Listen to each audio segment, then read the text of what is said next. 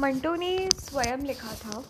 मुमकिन है सादत हसन मर जाए लेकिन मंटो ज़िंदा रहेगा। मंटो अब भी ज़िंदा है।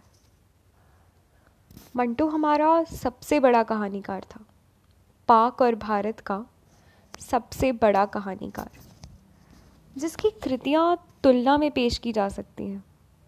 मंटो के पास कहानी की कला, पूर्णता, केंद्रीय विचार, उपयुक्त जीवन दृष्टि और रवैया, इन सब में मोपासा जैसी समानताएं पाई जाती हैं। यह नहीं कि मोपासा के अनुकरण मंटो ने करने की कोशिश की हो।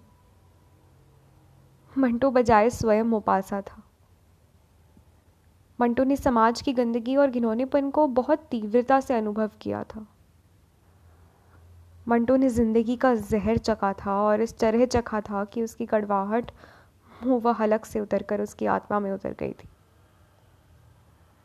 लेकिन फिर भी उसे मानव पर विश्वास रहा और मोपासा की नाई वह यह विश्वास दिलाता रहा कि यद्यपि इंसान में गंदगी है, करूपता है, लेकिन इंसानियत फिर भी बहुत खूबसूरत है।